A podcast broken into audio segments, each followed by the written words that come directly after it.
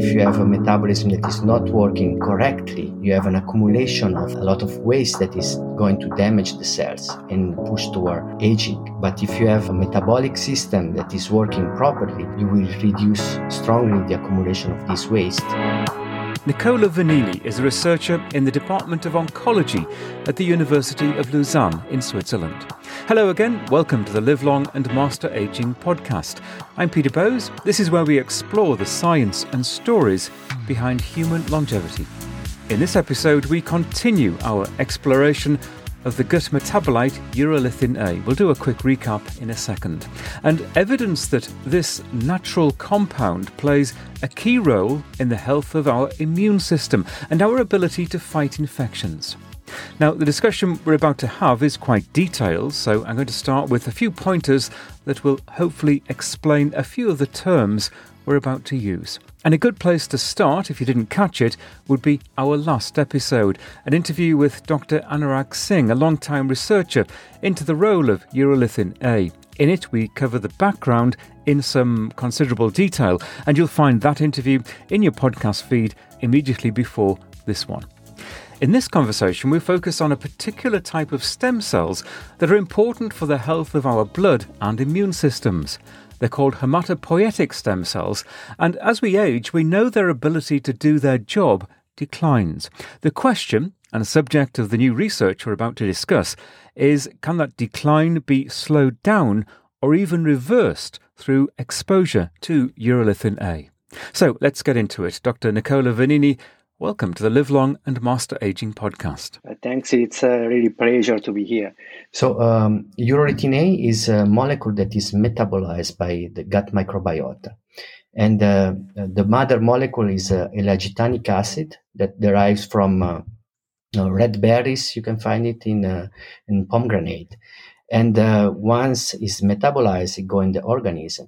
And urolithin A has been shown to promote the metabolic fitness of the cells, especially by targeting mitochondria, because it's known that during aging, what happens is that you have accumulation of defective mitochondria. Mitochondria are the house power of the cells, so they produce the energy of the cells. And you can understand that if these machinery are not working properly, leads to accumulation of waste. This waste is damaging the cells and is inducing the aging process. So what urolithin does is has the capacity to target mitochondria, to induce the recycling of mitochondria. So essentially you get rid of damaged mitochondria and they get replaced by new fully functional mitochondria. So you reduce the production of this waste, the metabolic fitness of the cells is ameliorated, and you have rejuvenation of the cells. Well, I'd like to dive into all of that in some detail and look at your new research. Maybe you could just tell us a little bit about your own career and how you came to this area of speciality. I started my study in Italy. I did my master and PhD in Italy, and then I moved for a couple of years in US, in San Diego, the Burnham Institute.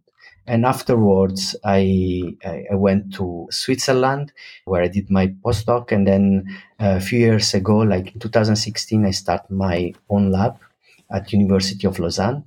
And there, I'm really focusing on the effect of aging on the hematopoietic and immune system. So as a background, I'm a stem cell biologist. So I'm really interested to see the effect of aging on the hematopoietic stem cell, because hematopoietic stem cells are the mother of all the immune and blood cells. So if you have a healthy hematopoietic stem cell, that will reflect in a more healthy immune system. So essentially what we are doing in my lab is really to try to understand some of the metabolic features that are leading to the aging of hematopoietic system. Also, how we can target it in order to rejuvenate the hematopoietic and immune system. Which is our special interest in this interview and some research that you published recently in Nature Aging. And this really does focus in on immunity and, as I mentioned, our ability to fight diseases. Can you maybe just take us back to the beginning, what you set out to try to achieve, what your thesis was, what your idea was? Essentially, this was a study in two parts with mice. Yes. So essentially what happened during aging, in all tissue, you have this accumulation of defective mitochondria. And indeed, we found that in hematopoietic stem cell, it happened the same. So all the hematopoietic stem cell, they accumulate these defective mitochondria.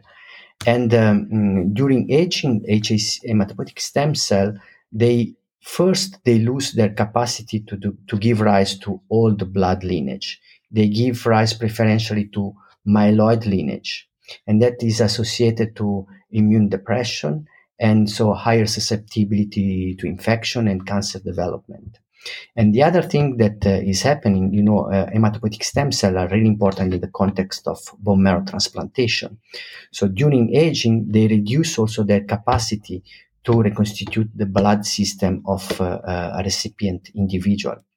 So essentially, we saw that in hematopoietic stem cell, there was this defect in mitochondrial metabolism.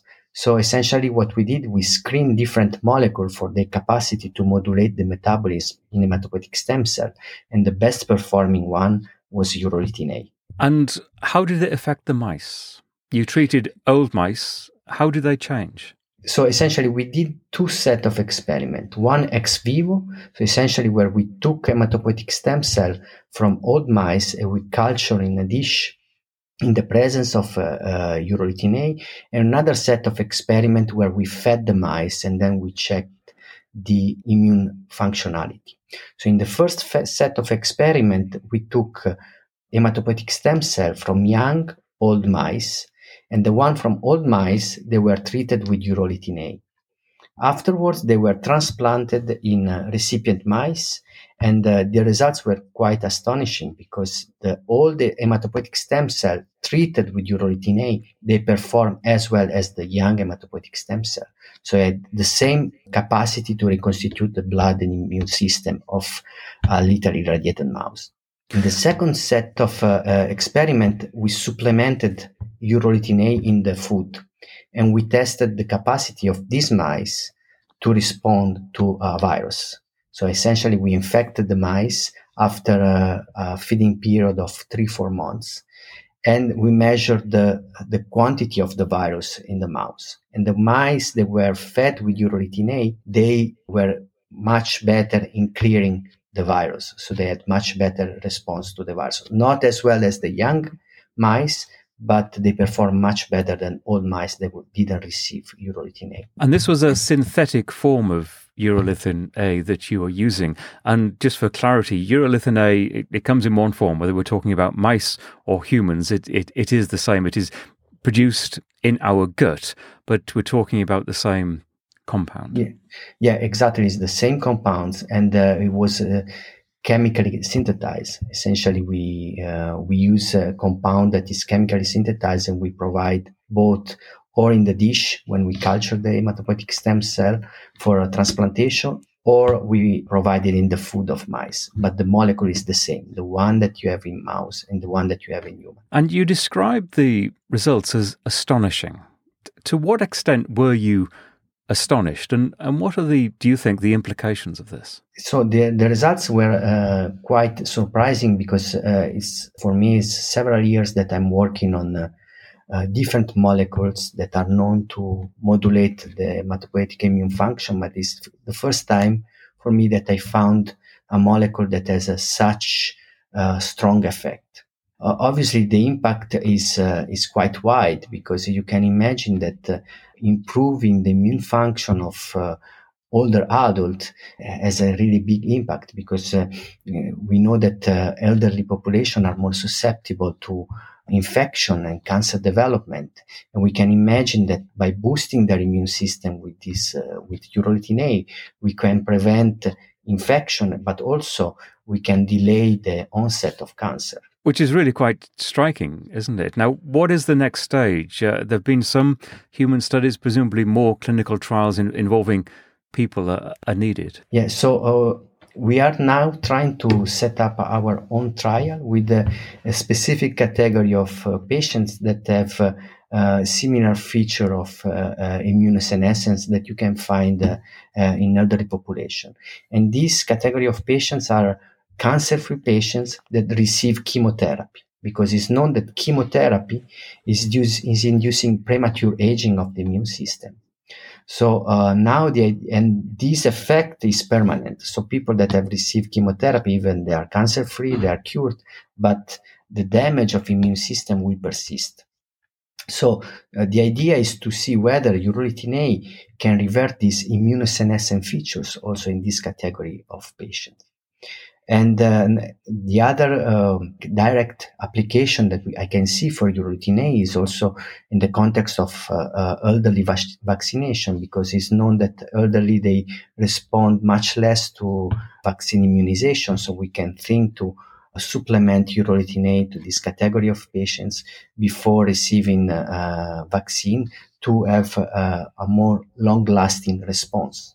So, in addition to, and I frame it like this, reversing aging, or at least reducing the biological age of an individual animal, the applications, as you've described, are quite wide in terms of not only preventing disease, but treating disease as well. Yes. So I can see both the things, because you can imagine that if you boost the immune system, you can, in an elderly population, you can prevent infection, the onset of cancer development, and but at the same time, being a molecule that restore the mitochondrial function.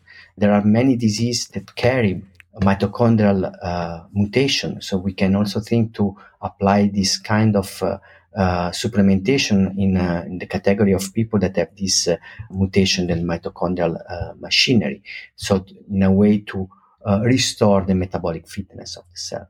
And one thing I wanted to ask you about, you kind of hinted at it earlier, the way that we get urolithin A without any supplementation is that we generate it ourselves, and a healthy gut is important to do that. And we know this from other research, that we as individuals, to differing extents, are able to produce urolithin A. Some of us are good, prolific producers, and others not so much. Now, in terms of your research and what it tells us, how do you think that is going to help us decide whether we actually need urolithin A supplementation? Because there's always this question, I think, in people's minds when we're talking about any form of supplementation is, do I actually need it? So essentially, the only way to know that would be to analyze the own gut microbiota. But seeing urolithin A doesn't have any side effect, I think the supplementation would be a good strategy, both for people that has the right gut microbiota and for people that doesn't have it. Because if you get directly urolithin A, you have compounds that you know that it will be absorbed and you will have it in the body. So in both cases, I think it's well known that urolithin A doesn't have any side effects. So I would go for it. And looking more broadly, you say you didn't expect the results to be quite as strident as you've seen. In terms of longevity science and moving forward, how big an impact do you think this better understanding of urolithin A and the process is going to have on us? Because clearly we've been talking in the past mostly about urolithin A, mitochondrial health, muscle strength. There's a lot of good research that shows that in human beings, supplementation with urolithin A can help us from a physical standpoint in terms of our strength, our stability, our perhaps preventing frailty in old age. But what you're talking about is going much broader in terms of the really killer diseases that could potentially shorten our lives. Yeah, because there were several work that came out a few years ago now. Essentially, I think the impact of urolithin is so strong because it has been shown that if you rejuvenate the immune system, the impact that you have is in the whole body. So the effect that you have on the muscle, for example, yes, possibly is because of urolithin and is affecting the muscle, but part of it is also coming because urolithin A has an effect on the immune system.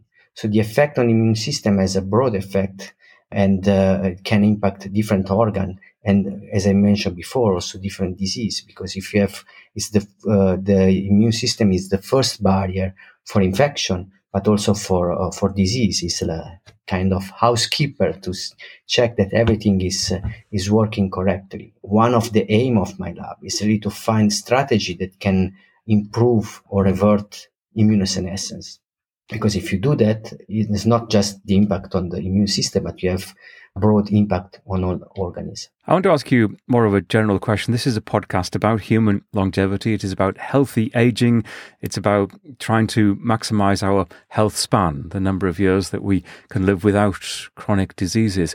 Is this something that you spend a lot of time thinking about, of the kind of lifestyle using science that we could be living in the decades to come? Yeah, for sure. There are one of the things is for sure the physical activity and nutrition for sure.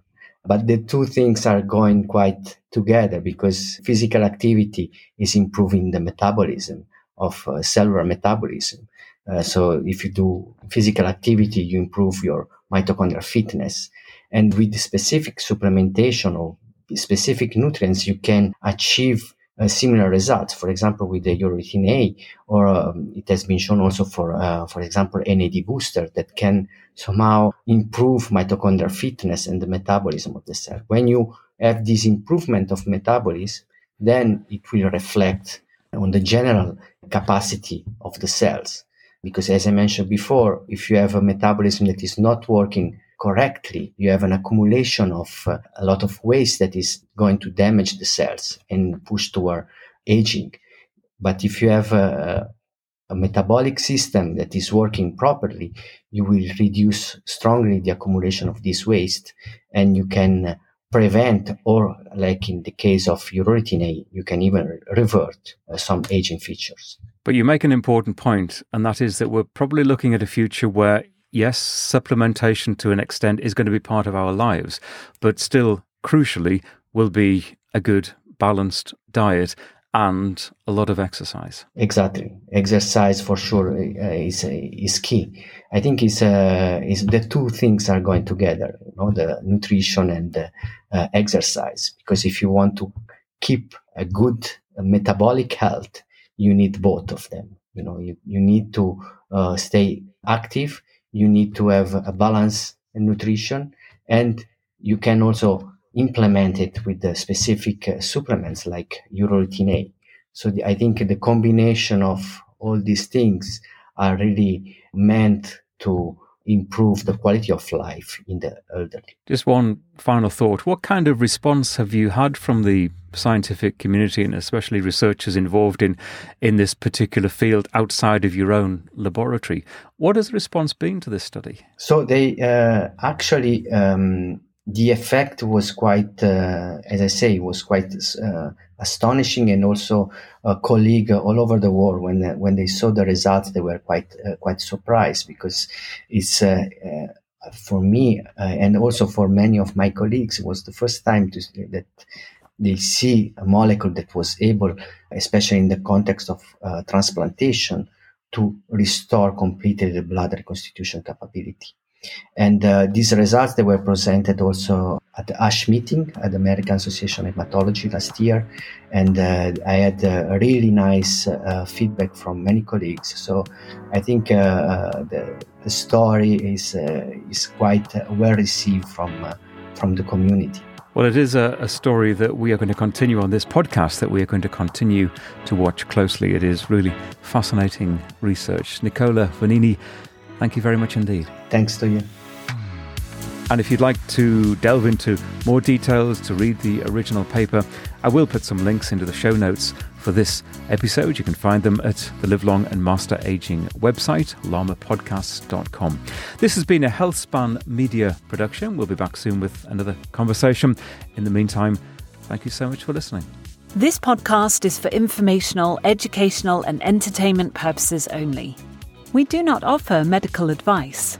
If you have health concerns of any kind, or you are considering adopting a new diet or exercise regime, you should first consult your doctor.